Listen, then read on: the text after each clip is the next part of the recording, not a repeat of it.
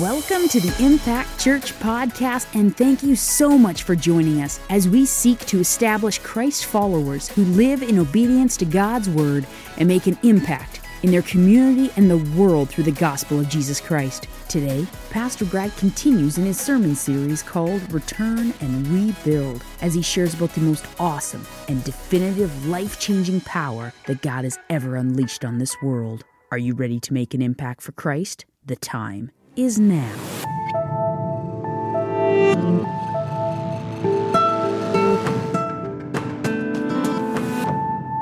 Amen, Impact Church.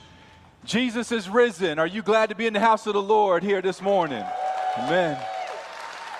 Welcome to Victory Sunday. For those of you that have uh, been here for a while and you've been here for maybe, say, the past three months, you know we've been going through expositionally the book of Ezra.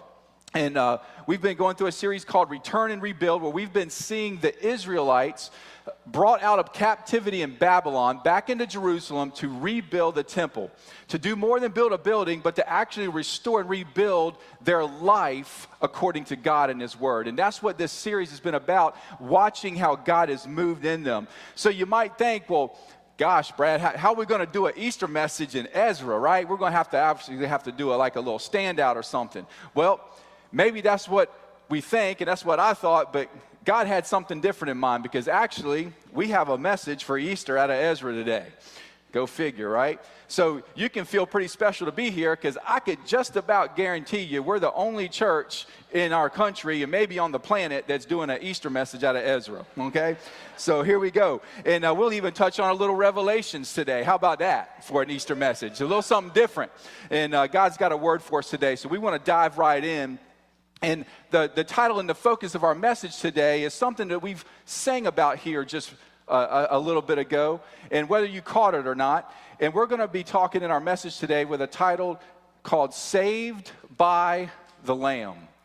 Saved by the Lamb. Because what we're going to address today and focus on is the most awesome and definitive, life changing power that God has ever unleashed on this world. And we're talking about the blood. We're talking about the blood of the Lamb. More specifically, definitively, the blood of Jesus, who carried a cross up Calvary 2,000 years ago and gave his life for you and for me because he loved you so much, because you matter, because you're important, and you are worthy through the blood of Jesus to have life. So, this life changing blood, this life changing power is the focus of our message today because in it and only in it is the forgiveness and the redemption, the remission, the Bible says, of sin. Without it, we're still in our sin. Without his blood, without the power of the blood that was shed by Christ at Calvary. Because what we know, what we're going to see is obviously, without this shedding of blood at Calvary, without a Friday, there would never be a resurrection Sunday. Because if you don't die, there ain't no need to raise again with an empty tomb, is there? His life had to be laid down. It had to be broken. His blood had to be shed. And I know that that's not a, a very comfortable and very popular thing to preach on in, in the United States of America in the churches, but you know what it should be? It should be an extremely comforting thing. That's why they call it Good Friday. There was nothing good in it physically, but there was a lot of good in it spiritually because it changed the world. It changed you. It's got the potential to change your family, your life, your eternity. There's power in the blood of Jesus. He did it for you and for me. And what we're going to know and see here today is, is it will never lose its power. Because in it, Jesus finished what he started and he completed it all the way to the cross, raising from the grave, proving that he is God and he is alive. And he is waiting for you and me to receive his free gift that he gave so that now we could raise to walk in newness of life with him. Let me pray for us before we dive into God's word. Dear Lord, we love you. Father, we thank you for Jesus. And Lord, we are here today to lift you up, to magnify you, to glorify you, Lord, to praise you, to fall down in our, on our knees in humility, Lord, where we are not worthy, Father, of your gift that you gave. But Lord, you see value in all of us.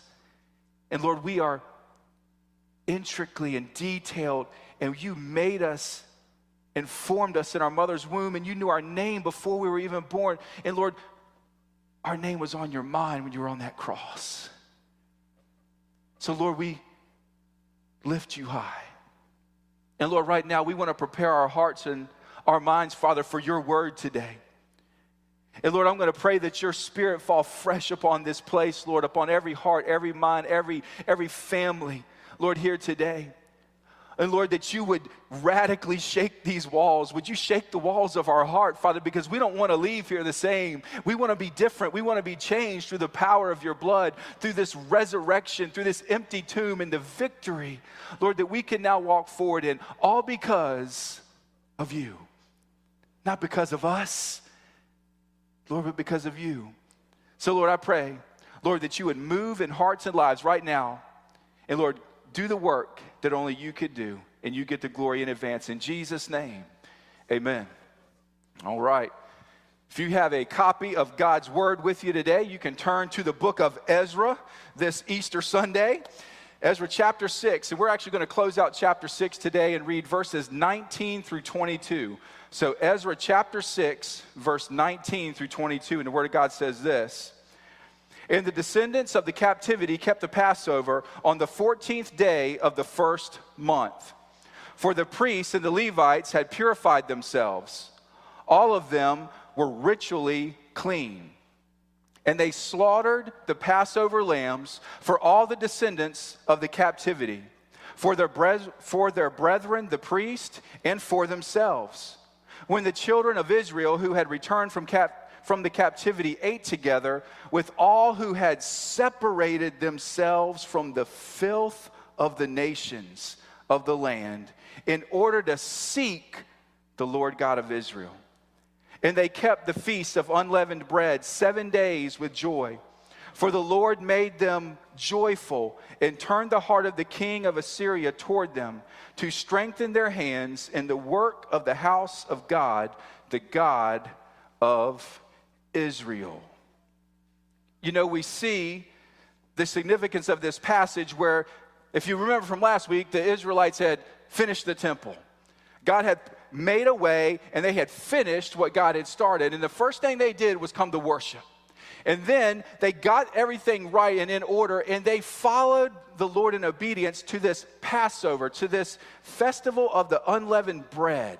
And we're going to look at that, this Passover feast. What was the significance of this? What is the significance of this today for us as we're here on Easter Sunday?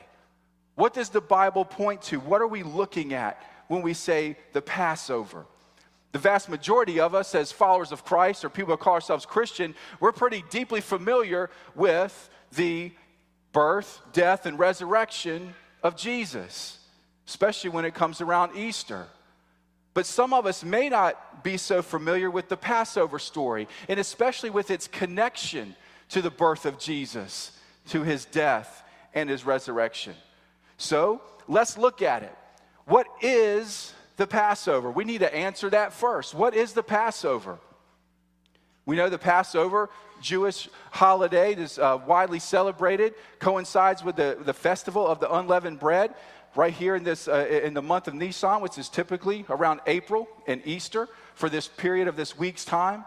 And it's a widely celebrated Jewish holiday that is basically commemorating and remembering the Exodus, when the Israelites were set free from slavery out of Egypt.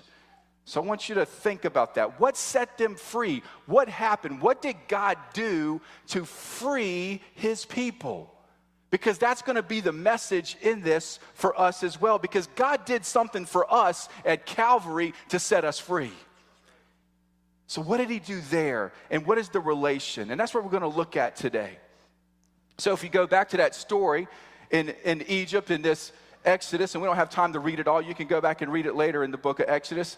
But we know that Pharaoh at the time had refused God's plead for him to let his people go through Moses. You see, Moses went, uh, God went to Moses this one day and said, Hey, Moses, man, I'm going to use you. I need you to go over there to my boy Pharaoh and tell him to let my people free. Moses, like, Not me. I can't talk good. You know what I'm saying? And Lord's like, Boy, who made your tongue? Get up, get going. Here, take your staff and, and, get, and get scooting.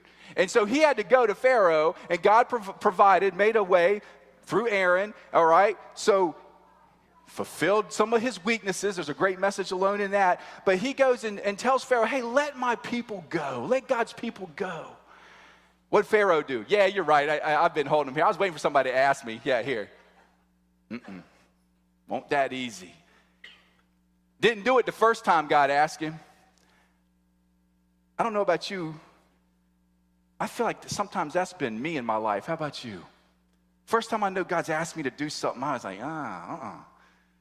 What did God do here with Pharaoh? Come at him multiple times with what? Plagues. Ten of them. Nasty stuff. First one, turned the water to blood, right? Remember that? Then there came the frogs and the lice, the flies, then the livestock, okay? Then the boils, right? Nasty stuff. Hail, locusts, darkness, Still didn't give in. Boy, that's stubborn, isn't it? I mean, you don't have to look at your husband, but that's stubborn. I mean, we don't listen that many times. So, what did God have to do? He had to come at him a tenth time. Man, and, and what did he do? It was the bad one. Now, it was going to cost him the firstborn child of every family if he didn't listen. And he didn't. So, here are those plagues for God pleading to let his people free. Pharaoh would not let go. So, the last plague was more serious. If you go into chapter 12 of Exodus, you can see it more definitively. Again, we don't have the time to look, but it explains how God, before this last plague came upon Egypt, he told his people, the Israelites, that they were to take a blemish free one year old lamb blemish free. What does that mean? It's perfect. There's nothing wrong with it. Don't just give me the one that's got a limp, and got you know three legs and you know mm, got ears, but no, I don't want that. It's got to be perfect. No fault in it. It's your best. Best one you have. That's all I'll accept. So you take it, God said, and not only that, but it's got to be a male lamb. Hmm. Wonder why that is. Hold on to that for a little bit because we're going to see. So each household was to take this male lamb, blemish free, and roast it over a fire with bitter herbs, and then they were to eat the lamb along with this bread made without yeast. Therefore, we have the first Passover meal. All right? Still don't know why it's called the Passover there. Why is it the Passover? Well, we know God also commanded these Israelites to take the blood of that lamb that they just killed before they ate it, and they were to take that blood and they were to spread it over the sides and the tops of their door frames of their house before they ate. Why? Because something was about to happen. You see, what God was going to do was send the angel of death through Egypt. And if that blood was not on the door, bad things were going to happen. But let's read verse 13 of chapter 12 there. It says, The blood will be a sign for you on the houses where you are. And when I see the blood, I will pass over you. No destructive plague will touch you when I strike Egypt. When I see the blood, I will what? Pass over you. Jesus shed his blood. I wonder if there's a correlation. You bet there is. Let's keep digging. So we see this Passover meal, this was more than a meal. This was going to be a way of redemption for God's people, to set them free. How? By the shedding of blood. There's power in the blood of the Lamb. All right? Let's keep going. So these obedient homes got passed over. So when God fulfilled this final plague, the firstborn of every Egyptian died because the blood was not on their home. They didn't belong to the Lord. They didn't receive and accept his word. So they weren't covered in the blood. So they, therefore, after warning after warning after warning after warning, fell to God's wrath. But God didn't want it to happen that way. That's why he warned and he warned and he warned and he warned and he warned again and he warned again. And in man's stubbornness, they disobeyed. You think somebody would start screaming, Hey, Pharaoh, man, you better do this, man. I'm, we're hurting over here. We got bugs and flies and locusts and frogs and all kinds of junk in our house. You better listen to Moses. Nobody put no pressure on that guy. Nobody. And it ended very bad. So, then the Israelites were commanded to commemorate the Passover as a festival to the Lord for generations to come. Therefore, that's what we see here these Israelites doing, coming out of captivity back to Jerusalem, rebuilding the temple. They're following in the generation to come festival to the Lord, remembering the Passover, what God has done. So today, what is our connection then? You probably could already guess some of it. What is our connection between the Passover and the real meaning of Easter. Because I don't know if you know this, Easter is not about a bunny and an egg, right? Mm-mm. Easter is about a risen Savior who gave his life and bled and died, was slaughtered for you, for me. So, what is the connection? One, Let's go back to what I told you to hold on that thought a second ago a male lamb. Why would it have to be a male lamb? If any of you have a degree in sheep, you know that a lamb could be either a male or a female when it's young, under a year old, okay? So, most times when the sacrifice was given, it could have been either or. It just had to be spotless, blemish free, had to be the best. This time, it was very specific. This one had to be a male. Why? Could it be that all arrows of this were pointing to Jesus? You bet. Could it be that every single book from Genesis to Revelation, all the arrows point back to Jesus? You bet. It's a precursor of what was to come the Messiah, the Lamb of God, the male Lamb of God, who would shed his blood for the redemption of all mankind. So when we're covered in the blood, the wrath of God would pass over us and Judgment Day. Are you covered in the blood?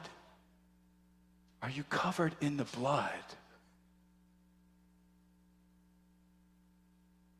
What's the second connection between the Passover and this real meaning of Easter? When Jesus died, the Gospels tell us was during the Passover. You think there's any significance to that? You bet there is all the way down to the time when he died.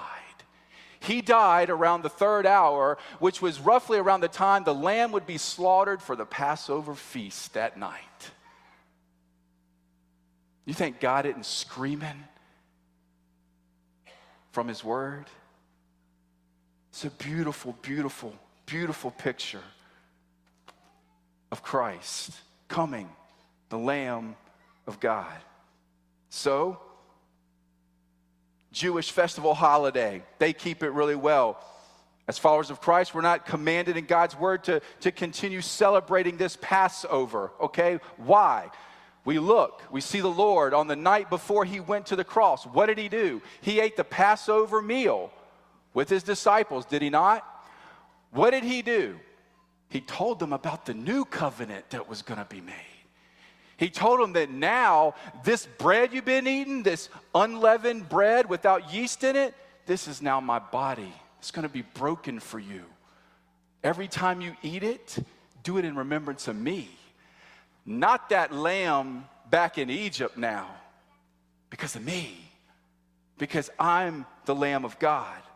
Now, this, this wine, this doubly diluted wine, by the way, okay? Because some people will look at us and be like, yeah, man, celebrate Jesus. Bloop, bloop, bloop, bloop. No, uh uh-uh, uh. First of all, we go back. Wine in that time was diluted three parts water to one part wine. Otherwise, it moved into the category of strong drink, okay? So let's get that straight. During the Passover, according to Josephus, the historian of the time, a first century historian, that's Josephus, by the way, not Bocephus, all right? It wasn't Monday Night Football time back then. It's Josephus, a historian. They doubly diluted it for the Passover meals. So they weren't there to get the buzz and to get drunk, they were there to commemorate something, okay? Let's get that straight. And they would take this wine now that would represent his blood, this bread that would represent the body that was broken, this wine that would represent the blood that was shed. Do this in remembrance of me. So now there's this new covenant where I'm the lamb that's going to set you free. Jesus prophetically saying and knowing what he was about to do and go to the cross and die for the sins of the world so that we could be covered in the blood and be passed over on Judgment Day beautiful picture of Christ. So, until we truly understand the power of the blood and the purity of the blood that was shed, along with the purpose and the protection by the blood, until we understand that, we will never truly understand the real meaning of Easter or God's plan for mankind. You see, this crimson stained blood trail began way back in Genesis. This wasn't just something new come lately at the crucifixion day. This was prophesied and even pointed to by things in the Old Testament that we'll look at briefly to see God's hand pointing to Jesus the whole time. The cross was the destiny for Jesus even from the beginning. Say, how do you say that, Brad? Revelations 13, verse 8. That second part of that verse says, The lamb that was slain from the foundation of the world. What? The lamb, capital L, lamb, talking about Jesus, that was slain from the foundation of the world. Jesus wasn't slain in Genesis 1. That didn't happen until hundreds and hundreds of years later. What does it mean? It means everything everything, everything was pointing to Jesus and getting ready for the capital L lamb that would set the people free. If you look at the sin of Adam and Eve, first man and woman that disobeyed God and sin entered mankind, what did God have to do when they sinned? He had to cover them because of their shame. Remember that? So now they were ashamed of, of their nakedness because of their sin. What did he cover them with? Animal skin. What did he have to do? Shed blood. Had to kill an animal because of sin. So you see God starting to set this precedent that innocent blood had to be shed in the forgiveness of sin for the guilty. And you see God setting that. Fast forward now to the cross, right? when Jesus was, was beaten, was flogged, was whipped, was bleeding, and he carried his cross up Calvary. What was that? That was the just dying for the unjust. That was the innocent slaughtered for the guilty. And it was a beautiful picture of redemption that God was going to set his people free with. Hebrews 9 22 says, Without the shedding of blood, there's no remission of sin. It's impossible. So, without the blood of Jesus, our preaching would be in vain, wouldn't it? Think about that. Without the blood of Jesus, the church would just be a waste of your time. We might as well just be a moose lodge or a country club that just provides social opportunities for its members if there wasn't no blood. So, why is that so offensive to talk about the blood of Christ? Why is it not talked about so frequently? I mean, people touch on it, pastors touch on it and move, touch on it and move. Why not the in depthness? Why not the purpose of the blood? Seems like we don't mind offending God in America, but we don't want to offend a person. No, man. We're going to sugarcoat that gospel. Make sure everybody stays in them seats and comes back next week. I'm not going to offend anybody with God's word. Hey, God's word should be offensive because we're sinners, right? At heart, we're, we're living in depravity. So our God's word is, is, is wholesome to us because it convicts us. That's the part people don't like. But that conviction is a loving Heavenly Father wanting to wrap His arms around you and guide you in the right path. It's not a condemnation message. That's from the enemy that says you're worthless, you're no good. See, I told you you're a failure. See, I told you you've jacked it up. You're never going to amount to anything. That's not what the Bible does. That's not God's word. That's a message from the enemy that wants to tell you that. God wants to say, Yeah, you've messed it up. This is the path that I want you to be on. Let me strengthen you, help you, provide you my spirit and my power within you so that now we can get it right together. That's it. Why would we run from that? We embrace that everywhere else at work. We would love it if our boss just didn't fire us and get rid of us. Boom, get out of here, boy, you messed up. We would love it when the boss comes and kind of guides, hey, maybe I didn't train you right. Hey, this, this is how we do it here. This, do, can I get you any more tools to do this? This will get blah, blah, blah, blah, blah. You see what I'm saying? We would embrace that. We embrace that on the baseball field when little Johnny strikes out. The coach will say, man, get out of here. Get back to the car. You stink. No, we want the coach to go, hey, Johnny, man, you're not holding the bat right, dude. Hey, you know, you, you got to, if you're right handed, you got to stand on the other side of the plate. You're, you're doing stuff wrong here. You, you've got to keep your eye on the ball. You can't be watching the butterflies while the ball's coming. I mean, you want the coach to help coach your kid and guide them into what? Correcting what they're doing wrong. Why don't we want that with, with dad? Why would we run from this? This wants to help you. This wants to give you life. This wants to make your life better so that you miss out on the pain and destruction and the addictions of the world. This isn't trying to like not give you a good time. This is trying to heal you and give you hope, purpose. Don't run.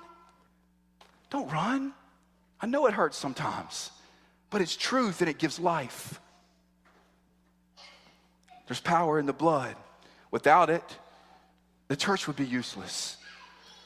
You look back through the Old Testament, you even have more examples. Look at Cain and Abel. And we know Abel offered a sacrifice of an animal, and the aroma was pleasing to the Lord. Would you think about that for just a minute? Cain, on the other hand, offers his sacrifice of, of wheat and works of his hands to the Lord, and it was not pleasing to God. Why? Why? It's not what God had commanded.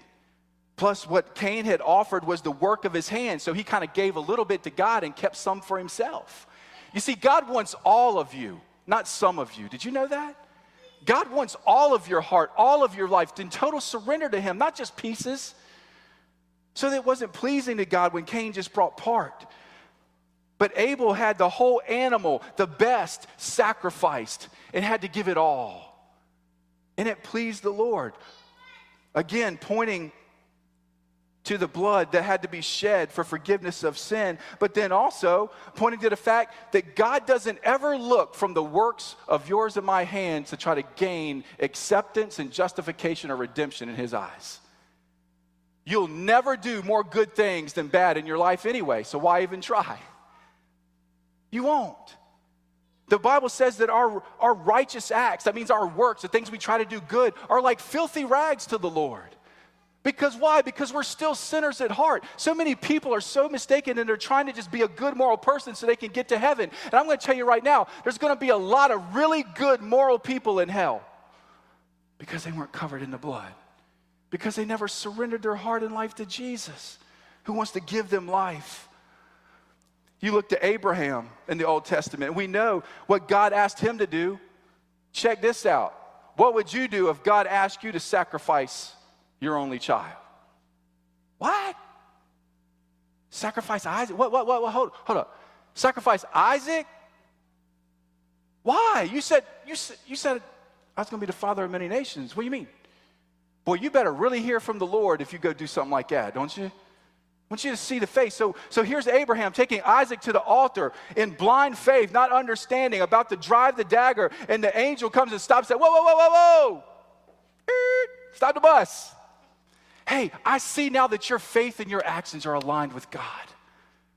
And God is pleased with you. So now, what did God do? What did He do? He provided what? a ram. He provided a sacrifice in place of, of Isaac. He didn't want Isaac. He wanted, he wanted Abraham's heart, and he knew he had it. So then he provided this ram. Think about that for just a minute. Why a ram? Again, for those of you that have a degree in sheep, what's a ram? A ram is an adult sheep, all right? An adult male sheep. Why not a lamb this time? Well, adult male sheep. Think about this. Who is going to come and sacrifice his life at Calvary? An adult male lamb of God. God provided a ram, again, arrows pointing to Jesus the whole way. It's a beautiful picture through God's word. Again, that shedding of blood for the remission of sin. So when the death angel that day of the Passover came and saw the blood, he went on by. But if he did not see the blood, that unfortunate family experienced the pain of death of the firstborn. And the Bible says there was tears shed and there was crying that was heard all across Egypt. I couldn't imagine the pain and the hurt. But, but even inside that, get this message. For those that were covered in the blood, there was nothing but peace, fellowship with each other and with God, and security. The blood of Christ is our Passover security. The wrath of God will pass over us because of the blood of Christ if we surrender to Him and repent and fall under that blood and let it wash over us. Have you done that? That's why there's power in the blood. The blood of Jesus is Satan's greatest fear. He doesn't want you anywhere near it. He doesn't want you to hear this message. He didn't want you here today. He didn't want you to hear this and, and what the purpose is. Why? Because he knows that once it's over you, he doesn't have you anymore. He's lost you. Revelations chapter 12, verses 10 through 11. That passage talks about how salvation has come and power has now come. The authority of the Messiah has come. And then it talks about how our accuser, that would be Satan, the accuser of the brethren, the brothers and sisters, the accuser of God's people, day and night, that passage says. Think about that. Satan is constantly accusing you, and his demonic forces day and night to God. What do you think about that? That's what Scripture says. The accuser now is hurled down, is thrown down, Revelation says. How? What defeated him? How was he defeated? The blood of the Lamb and the word of their testimony. There is power in the blood of Jesus. There is power over the enemy because of the blood of Jesus. There is power in the blood to even give you a testimony because without the blood, you wouldn't have a testimony because it's not about you anyway. It's about Jesus. It gives the testimony. And through that blood, we have power to overcome. So without the blood of the Lamb, there's no defeat of evil. There's no remission of sin. There's no cleansing of all unrighteousness in the eyes of God. The blood is what sets the captives free. It's the blood of Christ that guarantees our salvation. And it's a beautiful thing that Jesus did on Friday. I hope you're starting to really see it and get the weight and the gravity of what Jesus did. The blood cancels the sting of death from our sin. Isaiah chapter 1, verse 18 says that though our sin be like scarlet, it shall be as white as what? Snow. The purifying blood of Christ. And once you're truly in Christ, you've surrendered your life, you've repented of your sin, and you've made him Lord of all. There's a shift that happens in your life. You're not driving the plane no more. You see, I, saw a shirt years ago, some of you may be familiar with it, says, Jesus was my co pilot, but the plane crashed. Well, man, I know why the plane crashed. You driving the plane, dummy. You're letting the one that's all knowing, all powerful, omniscient, omnipresent, you're letting him sit on the side and you drive the plane? How many of you, if you had no clue how to drive a plane, would sit in the, in the driver's seat and let a well trained pilot sit beside you and go to sleep? Not unless you want to die. There's a lot of buttons in them things. But we do that spiritually, don't we? We say, No, God, I got this. I don't care what your word said. You, ah, I got this. I'm going to live my life for me the way I want to do it. And the plane goes down. And then we wonder why. But God, I was in church. But God, I, I, I listened to them Christian radio stations. But God, I, I memorized some scripture. But God, I did a few devotions. But did you ever surrender your heart and life to Jesus and truly get covered in the blood? There's no salvation in church membership, it's not in the Bible. There's no salvation in church attendance. It's not in the Bible. It's a great place to be, it's where you should be, but that doesn't save you. What saves you is a heart justified only by the blood of Christ and surrendered completely to Him. So many people are going to miss it. So many people just think it's just so easy. I'm just going to go cruising, waltzing on into heaven. Oh, Jesus, what's up, man? Whoo, let me in. I believed in you. Remember that prayer I said way back? Uh, I forget what year it was. Uh, but I went to church song, and I, I, believed, I believed, I know you're God the whole time. And I just think it's just going to cruise on in. But Matthew 7 21 through 23 is a very scary piece of scripture, guys.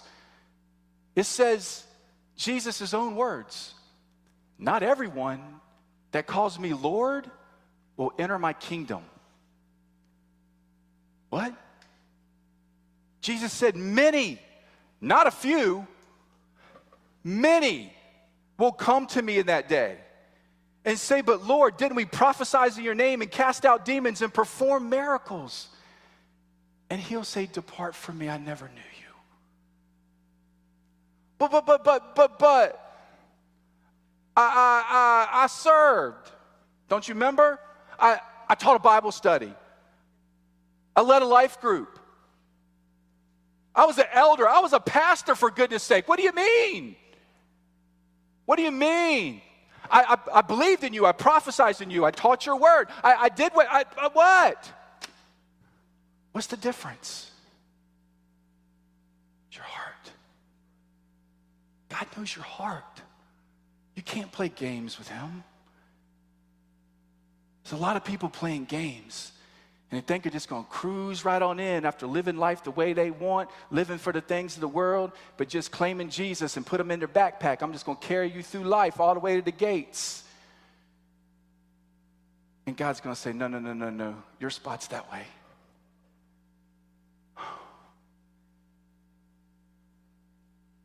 And I think there's going to be a lot of tears and wailing, just like there was in Egypt that day. Because people are going to be like, What do you mean? Playing games. Because once you're truly in Christ, He's driving the plane.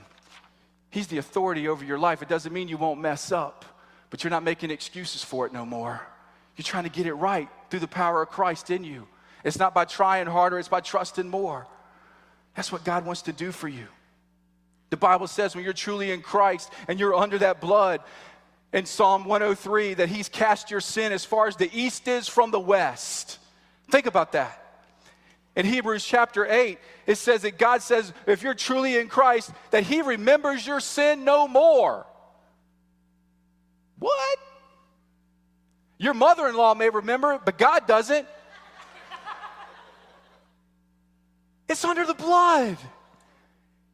He's passed over you. Are you under the blood? Don't run from it. That's what Jesus said in John 14, 6. He said, I'm the way, the truth, and the life. No one comes to the Father except through me. Why would he say such a thing? Does that mean that he was some religious bigot or he's closed minded, like the culture wants to tell us when we try to say that stuff today? Does that mean that he just didn't want to give anybody else a chance? No. It meant that only He was the blemish free, spotless male lamb of God that was sufficient for the sin of all mankind. And he is the only bridge then from mankind back to a relationship with God. There's not multiple ways to heaven to God. I don't care what Oprah said. There's only one bridge back to Jesus. Are you on it? The Bible says that it's narrow. Only a few find it. Broad is the road to destruction, and many are on that one but only a few find it. He's the only way, there is no other. Will you surrender to His Lordship today? He broke the curse of sin for eternity with this new covenant where He shed His blood at Calvary and gave His life. Because He's on the cross and He said, It is finished, He means it's finished, it's done. Your and my debt is paid in full. If somebody came up to you today and said, Man, I want to pay off all your debt, you don't have to do nothing for me in advance. I don't expect anything. I just want you to accept this gift. Here it is. Would you say no, thank you? How many people say no, thank you to the debt of their sin paid in full when Christ paid it all.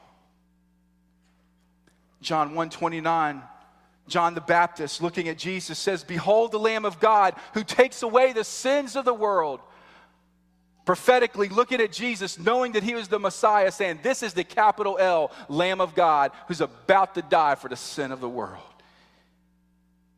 and yet, Jesus was right there in front of so many people's face, right in front of them, and they didn't believe. Why is that? It seemed, it might seem kind of peculiar until you really think there's so many people in our world today that even walk in and out of church doors every Sunday and the word of God is preached and put right in front of them, and, and, the truth is put in front of them. And the Bible says that many, when sound doctrine's preached, will get up and leave and they'll run to the teachers that tickle their ears. And, and, and we think somehow, how could Jesus be right in front of people and they not believe and live for him? The same way the word of God is constantly put in front of us, right in front of our face, and we deny it and walk away from it. Will we surrender to his lordship today? Paul talking, to the church at Corinth in 1 Corinthians 5 7 says, Christ, our Passover, capital P, was sacrificed for us. Do you think there's a link between Jesus and the Passover? You betcha. He's our capital P Passover, sacrificed at Calvary. That's what we celebrate at Easter. And then, yes, an empty tomb. 29 times in Revelations, Jesus is called the Lamb, capital L. So I want to take you right now to Pilate's courtyard as we get ready to close. Jesus has been taken from a place of prayer in Gethsemane, and he's been taken to a place of persecution, falsely accused. The people wanted Barabbas. You can have Jesus.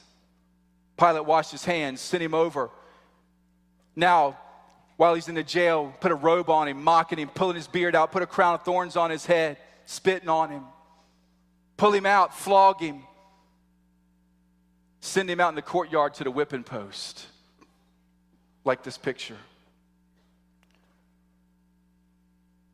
And they begin to whip him with a cat of nine tails. What's that? That's this whip with nine tails on it. Go figure. And it's got bone pieces of metal, whatever they had, rock, jagged edge stuff on the ends, and it would rip into the flesh and rip it off. They beat him with it 39 times. Why 39? Because 40 was considered death. Just one shy. You see, they wanted him to suffer. And I want you to think this was the punishment due us for our sin. And they continued to beat him until After the 39, then he's laying on the ground. The Lamb of God, the bloodshed for our sin. And we try to make excuses for it like it's no big deal. I've done it, haven't you? Try to argue with God. Well, well God, I, I, I, do that. I act that way because, of, uh, you know, uh-uh. uh And that's the penalty that was due. And the blood was shed. And then they weren't done. So they took him from there and they put him, after his face was bloodied, they put his crown of thorns back on his head, bloodied and covered. And then they made him carry his cross on all those wounds, those flesh wounds, those stinging wounds, you had to put a wooden cross with splinters on it and carry it. Well, the whole time people are mocking him, spitting on him. But somehow people are confused and think that sin's not a big deal, that we can have our sin in Jesus too. And then once he got up that hill of Calvary, they laid him on that cross and they put the nails in his hands and his feet.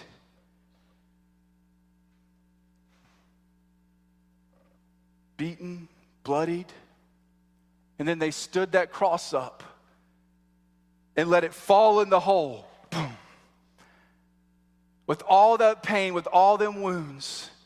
And he had to sit there for hours and die a suffocating, painful death because of my sin and yours. How dare we make excuses for it? Lord, forgive us. Is the just dying for the unjust. It was Romans 5 8, but God demonstrates his own love for us in this is that while we were still sinners, Christ died for us. That's what he did for you while you're still spitting in his face. With an open invitation to come and be washed under the blood so you could be set free too, so that you could be passed over. Why would you run from that gift? John 15, 13 says, Greater love has no one than this, that he lay down his life for his friends. Will you fall under the blood of Christ today? The redemptive blood of Jesus. I read Isaiah 53, 5 through 10 as we close. I'm going to read it out of the NIV, starting with verse 5.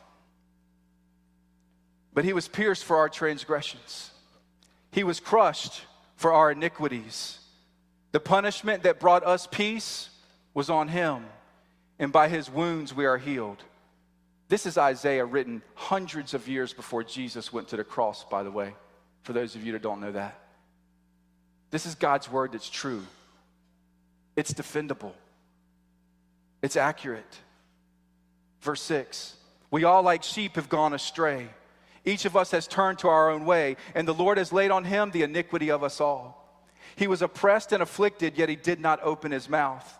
He was led like a lamb to the slaughter, and as a sheep before its shears is silent, so he did not open his mouth. By oppression and judgment he was taken away. Yet who of his generation protested? For he was cut off from the land of the living. For the transgression of my people he was punished. He was assigned a grave with the wicked and with the rich in his death, though he had not though, though he had done no violence, nor was any deceit in his mouth. Verse 10, you ready for this one? Yet it was the Lord's will to crush him and cause him to suffer. And though the Lord makes his life an offering for sin, he will see his offspring and prolong his days, and the will of the Lord will prosper in his hand. It was the Lord's will to crush him and cause him to suffer. Why? Because God cannot tolerate sin. He cannot exist in the presence of sin. So, at the point where all of our sin was placed upon Jesus upon the cross, it pleased the Father to wound him.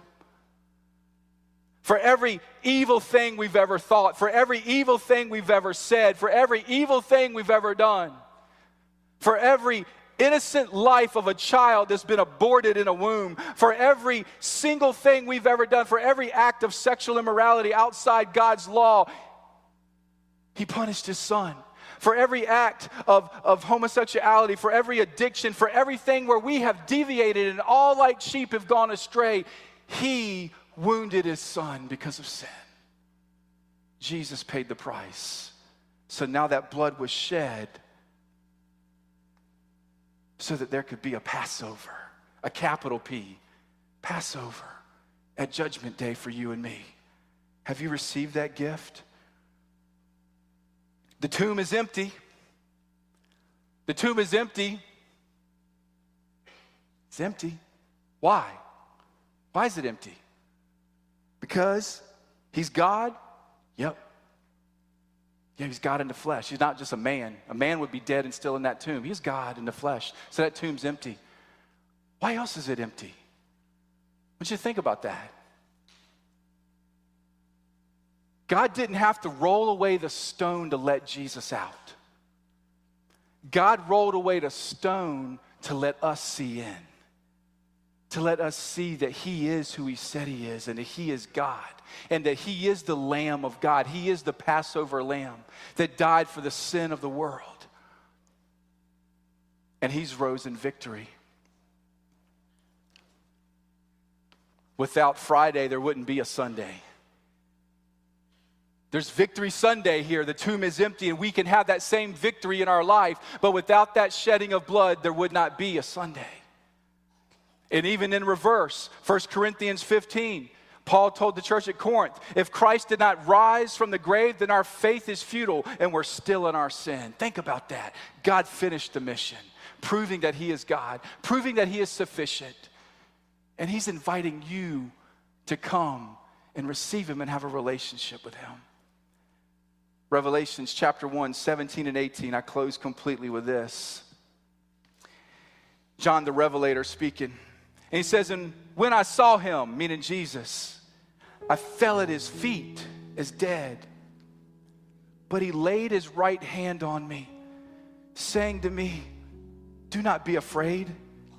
I'm the first and the last. I am he who lives and was dead and behold, I am alive forevermore. Amen. And then he says this, and I have the keys of Hades and of death. Mm.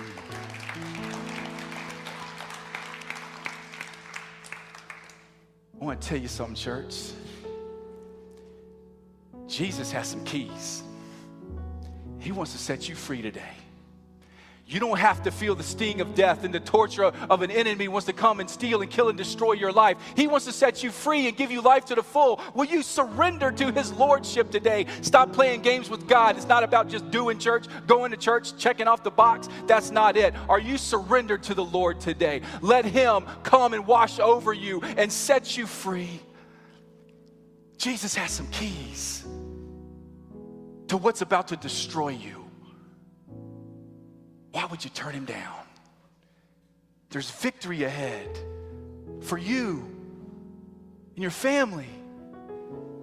And possibly for people around you at work and school and everything, as they see the light of Christ shine through you through the change and redeemed life that you'll live in Him. There's life for everybody. Why would you turn down the keys that He gained victory over at Calvary and with that empty tomb. Are you saved by the Lamb? If not, what are you waiting for? Today's the day of salvation. Let's close our eyes, let's bow our head. If you're here today and you've never surrendered your life to Jesus, I want you to do it right now.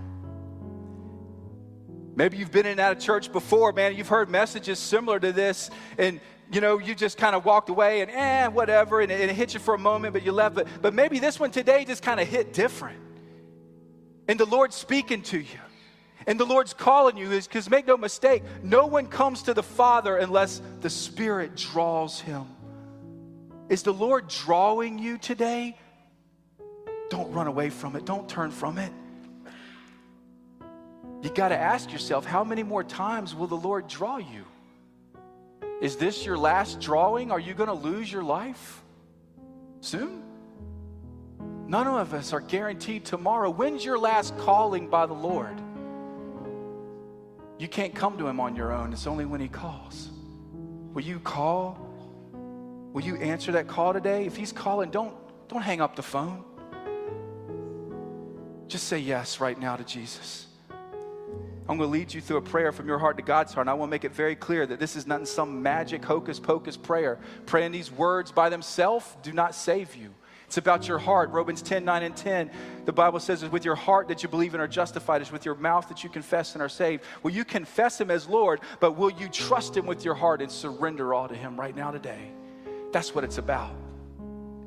If you're here today and you say, Brad, I, have previously walked with the Lord, and man, lately I've just I've lost that fire. Man, I, I've grown cold, and man, I've I've deviated. And today I want to come running back to the cross. Today I want to be set back on my feet and restored and renewed through the hope of the cross. And I want to rededicate my life today. If that's you, I'll invite you to pray this same prayer right now and do business with God from your heart to God's heart.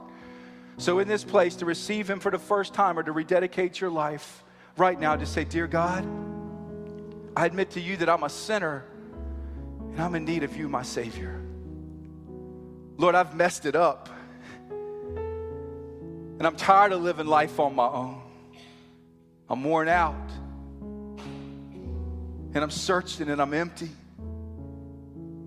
So, Lord, today I'm surrendering all.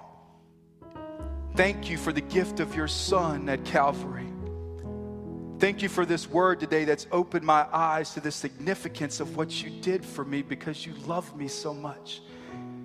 That you broke your body and shed your blood for me so that I could be passed over, so that I could be forgiven. And you paid the debt that was due me. So, Lord, now in turn, I want to surrender my life to you. Thank you for raising from the grave three days later proving that you're a God in all victory over hell, death, and the grave. And Lord, right now, I want that same victory right now in my life. Lord, I'm asking for the keys for you. Because my commitment from this day forward, every day of my life, I will live for you. You're the pilot now. And I'm going to sit in the passenger seat. Amen. If that's you and you prayed desperately to God right now today and you meant business with no one looking around right now, I want you to pretend like there's nobody else here. It's just you and God in this tent. Is it? I'm not even going to look. If you prayed today and you meant business with God and you received Him for the first time, or you rededicated your life to Him, boldly and unashamed of Jesus with nobody looking around, I want you to raise your hand. Brad, I prayed that prayer. I meant business with God, and I'm not ashamed of Jesus. He's Lord of my life, and I'm covered in the blood because I'm going to be passed over. Amen. You can put your hands down. Amen. Impact. Can we give Jesus a big round of applause in this place? He is risen. He is Lord. He is the Lamb of God that was slain for the redemption of all mankind. Once we're under the blood, that we can say like Paul did in Galatians 2:20, "For I also have been crucified with Christ, and I no longer live, but Christ lives in me." The life I now live in the flesh, I live by faith in the Son of God who loves me and gave his life for me. Go make an impact for Jesus this week. Happy Easter.